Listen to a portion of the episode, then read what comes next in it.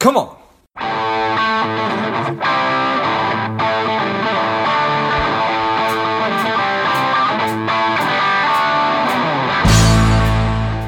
Quick ask before we get started today. I am working to help people lead happier and more contented lives. My part of that is money. So if you enjoyed today's episode or if you've enjoyed past episodes, please take a minute and leave a quick review on iTunes. Subscribe. That helps uh, the show climb up the rankings and helps more people uh, find it. So thanks a lot. Welcome to Money Savage, Savage Approach Personal Finance. This is George Grombacher, and the time is right. Welcome to today's guest, a strong and powerful Michael Mayhew. Michael, are you ready to do this? Yes, sir. Let's do it. Excellent. Let's do this. Michael is a CPA, he is a PFS and a CFP. He is the managing member of Mainstay Financial. I'm excited to have you on.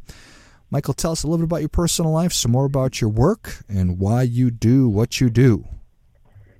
Yeah, sure. Uh, thanks for having me on today. I, I appreciate it. Uh, I am a CPA, uh, also CFP, Certified Financial Planner.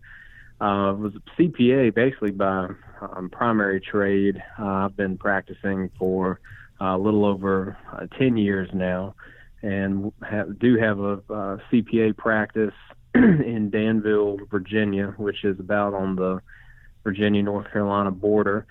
Uh, and several years ago, uh, our CPA firm decided to start a financial planning arm, uh, kind of division of our CPA practice, which is uh, Mainstay Financial.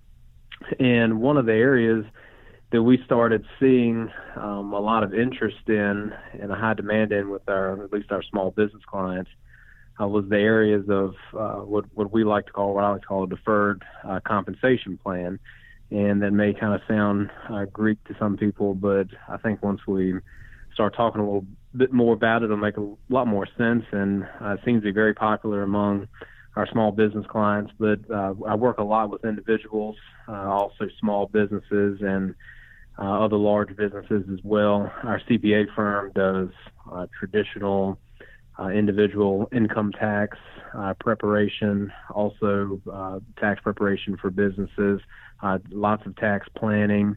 Uh, we also do uh, our fair share of audit engagements as well.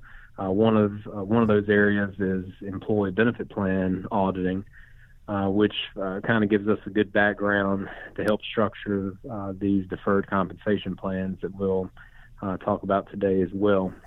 Um, so I really enjoy what I do. Uh, like uh, helping people uh, save.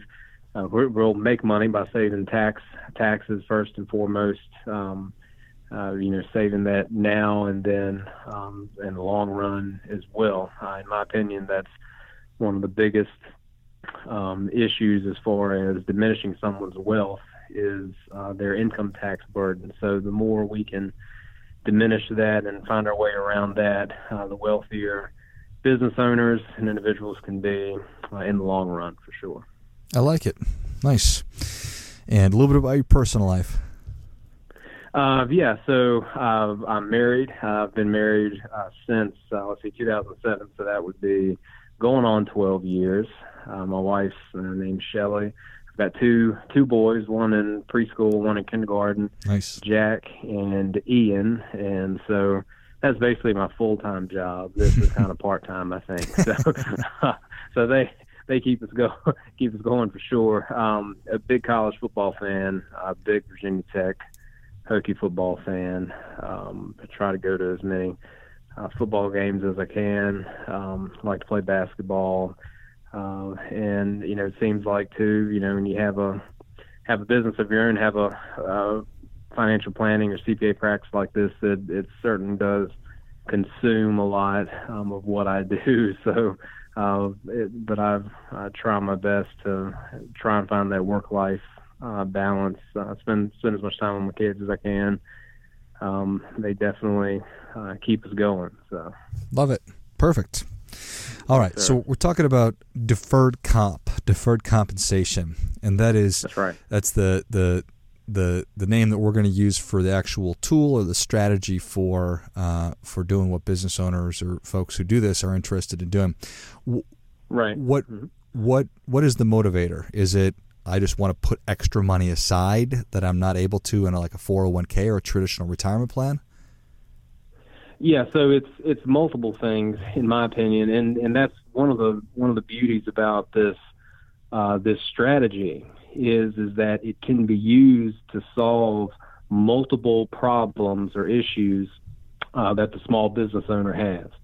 So uh, first, kind of what you'd mentioned is is a really good example. Is you know we have some small business owners that are maybe have a 401k or maybe they have like a simple IRA or simple 401k or or maybe they don't have any of that. Um, but uh, their whatever vehicle for retirement they're using, they're maxing it out and they can't put any more into that. And maybe they have extra earnings uh, that they want to stow away somewhere because their uh, you know retirement will be here before you know it, and so they're trying to supplement that retirement.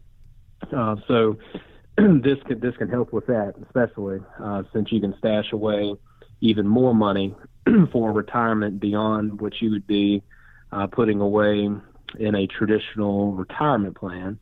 Uh, and another another issue too that kind of piggybacks off of that is you may have some small businesses that maybe uh, do not want to start a formal retirement plan. Maybe they don't want to get into uh, the compliance um, hoops and all of that that come along with a traditional 401k.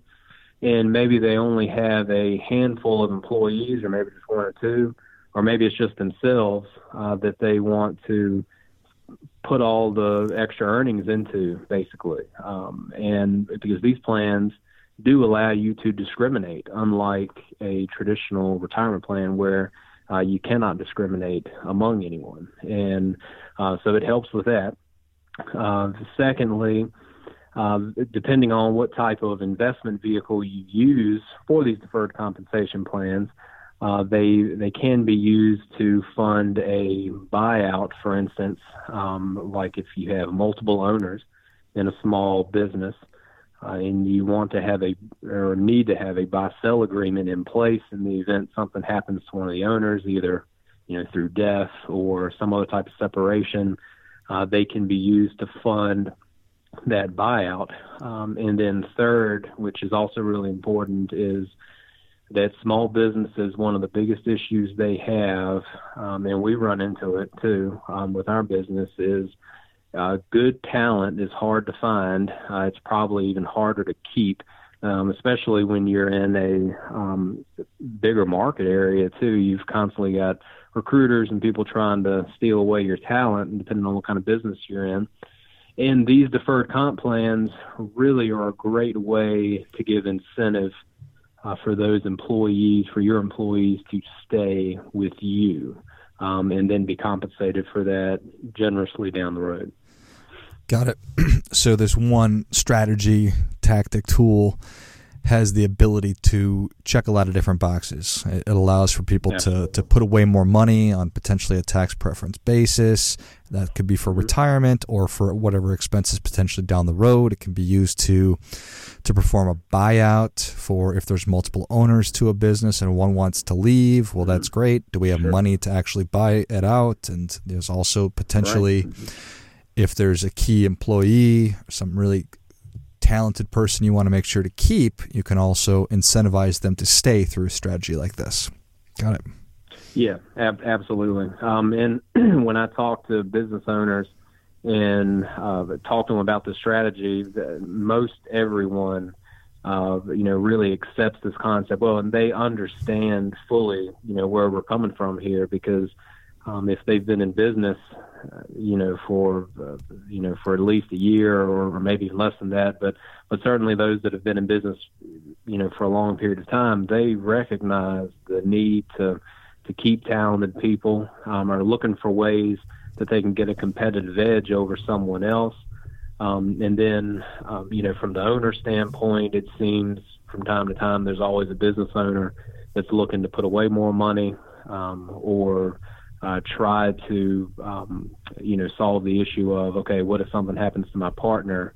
You know, what, what am I going to do here? Um, or, or even from a key employee standpoint too, it's like, hey, if something happens to this key employee, you know, what are we going to do? What can we do to keep them here? But Um, but then if something does happen to them, um, you know what uh, what are we going to do to make up for that lost productivity maybe that we have too? So. Got it. That's a lot of compelling reasons to be exploring something like this. How hard is? Is this a really cumbersome thing to get started? Like, just how how, how does one get the ball rolling on it? No, it's it's not um, difficult at all uh, to start. Uh, so what we see most um, used in these plans is a um, type of permanent life insurance policy. Now you don't have to use that. You can use traditional investments, um, you know, such as mutual funds, or even if you just wanted to use cash or something like that, you can fund it uh, with any type of investment you want to use. So keep in mind, these are non-qualified retirement plans, so they're not regulated by ERISA, um, for instance. Um, it's not like uh, you know a traditional 401k or an IRA. Uh, so um, you know, with that being said, uh, let's say, for instance, you want to go the path of you know what can I use to kind of cover all my bases here, and you know, using a type of permanent life insurance policy that does provide a death benefit, but also builds up some type of cash or account value inside, uh, will, you know, is a great tool for this. Uh, for one, the death benefit is used to fund a buy sell in the event one of the owners dies. So let's say you got uh, a business with two partners, uh, and you create a deferred comp plan, and you use, you know, two life insurance policies basically that are permanent policies uh, one on each of the lives of the owners. So, and the the company owns these. So, if one of them dies, the company gets a big death benefit payout, and it, that can be used to basically buy out the estate of the you know individual, the business owner that passed away. Uh, so, if you know, let's say you have you know your business owner is married, um, and uh, you know if something happens to him, you don't necessarily want to be working with maybe the other one's spouse, and that might not be that you don't get along with that person. It's just that you know that spouse doesn't know anything about the business. Um, you want to make sure they're fairly compensated for their other the deceased spouse ownership share, so the death benefit, you know, can be used first and foremost for that in the event something bad happens, somebody dies. Well, you know, um, what if you don't die? Uh, you know, what if you live till you're you know in your 60s or, or you know later and now you're ready to retire um, well you you've got you could have uh, substantial um, investment values or cash values rather in these um, in these policies that, that are inside the deferred comp plan that the company owns. So the owners can use that to supplement their retirement. Uh, and if it's structured properly, uh, they can pull the money out tax free, and it can be you know, an additional tax-free benefit um, for them. Um, so that uh, that's a big driver here for these, and uh, it's not difficult to set up. Um, as long if if if if you decide to use a life insurance policy to fund uh, this deferred comp plan, obviously the person's got to be insurable. So, you know, if you run into a hurdle where you got somebody that you know you can't insure, well, we got to look uh, for a different avenue here. Um, but um, you know, if, if they are insurable, you know, you don't have any problems. You basically set up two life insurance policies there, bundled in a you know deferred comp plan that the um, that the company owns and the company controls. Got it. That's a lot of a lot of good stuff there. All right, so in the scenario that we've been sort of working through, where where there's more there's multiple owners, funding a deferred compensation plan using a life insurance policy could be a great option because there's a death benefit component where should one of them pass away, there's immediate liquidity, right. money that can be used to mm-hmm. buy out the deceased partner's family. Um, mm-hmm. There's also the cash component, cash value or account value component, which can be used for for whatever potentially, but retirement income down the road. There's all there's lots of different benefits. Um, and so when you say that somebody, one of the things you have to be insurable, that means you have to be healthy enough to actually qualify for life insurance. So if you're you're not in good health, you have some kind of an illness, probably not going to be a good option for you. What are some of the uh, like why I know that that if you were to Google permanent life insurance, like uh, probably half of it would be good and half would be bad. What are some of the drawbacks? Mm-hmm. Yeah, so um, some perm, you know, permanent insurance does from time to time get a um, get a bad rap from from some people. Um, you know, the main cons to permanent insurance is you know internal fees. There's you're going to pay a little higher internal fees in these policies because you're basically buying a death benefit. Um, but the policies do uh, create, you know, their own cash value, their own policy value. To me you can kind of be looked at as, you know, unlike buying equity, like having equity in a in a home, for instance. Um, and and that equity that builds up in these, uh, the way we structure them, uh, makes the death benefit increase. So you know you might have a five million dollar policy, and if the uh, policy value or the cash value is a million bucks, then you know you've automatically got an additional million on top of that death benefit that's in there. Um, so it doesn't, um, you know, the insurance company isn't keeping the cash value or anything when somebody dies. That cash value is coming back to the owner when they do die. Um, so and and then you know you have the issue of well, if, some, if somebody's not insurable, then you're not going to be able to get it. So that, that's that's probably the biggest con. Um, but also, you know, with these plans across the board, the money that is put into these, um, you won't get a tax deduction for. Now, uh, down the road, if you're using it um, basically a deferred comp plan for an employee, uh, you can potentially or you will get a tax deduction later when that money's paid out to that employee down the road. But at least up front, um, you're not getting an income tax deduction for it. Uh, however, even though that's a big con, there is a big pro to that in the fact that uh, it, it's actually, or part of it actually, is an asset on the business's um, balance sheet. So let's say, for instance, there's a million dollars in cash value in one of these. Well, that's a that's a million dollar asset on your balance sheet. So for balance sheet sensitive companies such as construction companies, uh, car dealerships, um, other you know any other companies that uh, you know maybe have to work for a bank for a bonding requirement or something like that, you can have a substantial asset on your balance sheet that makes you look um, that much stronger. Um, and you're not going to get that with a traditional retirement plan. Well, Michael, Savage Nation is ready for your difference making tip. What do you have for them?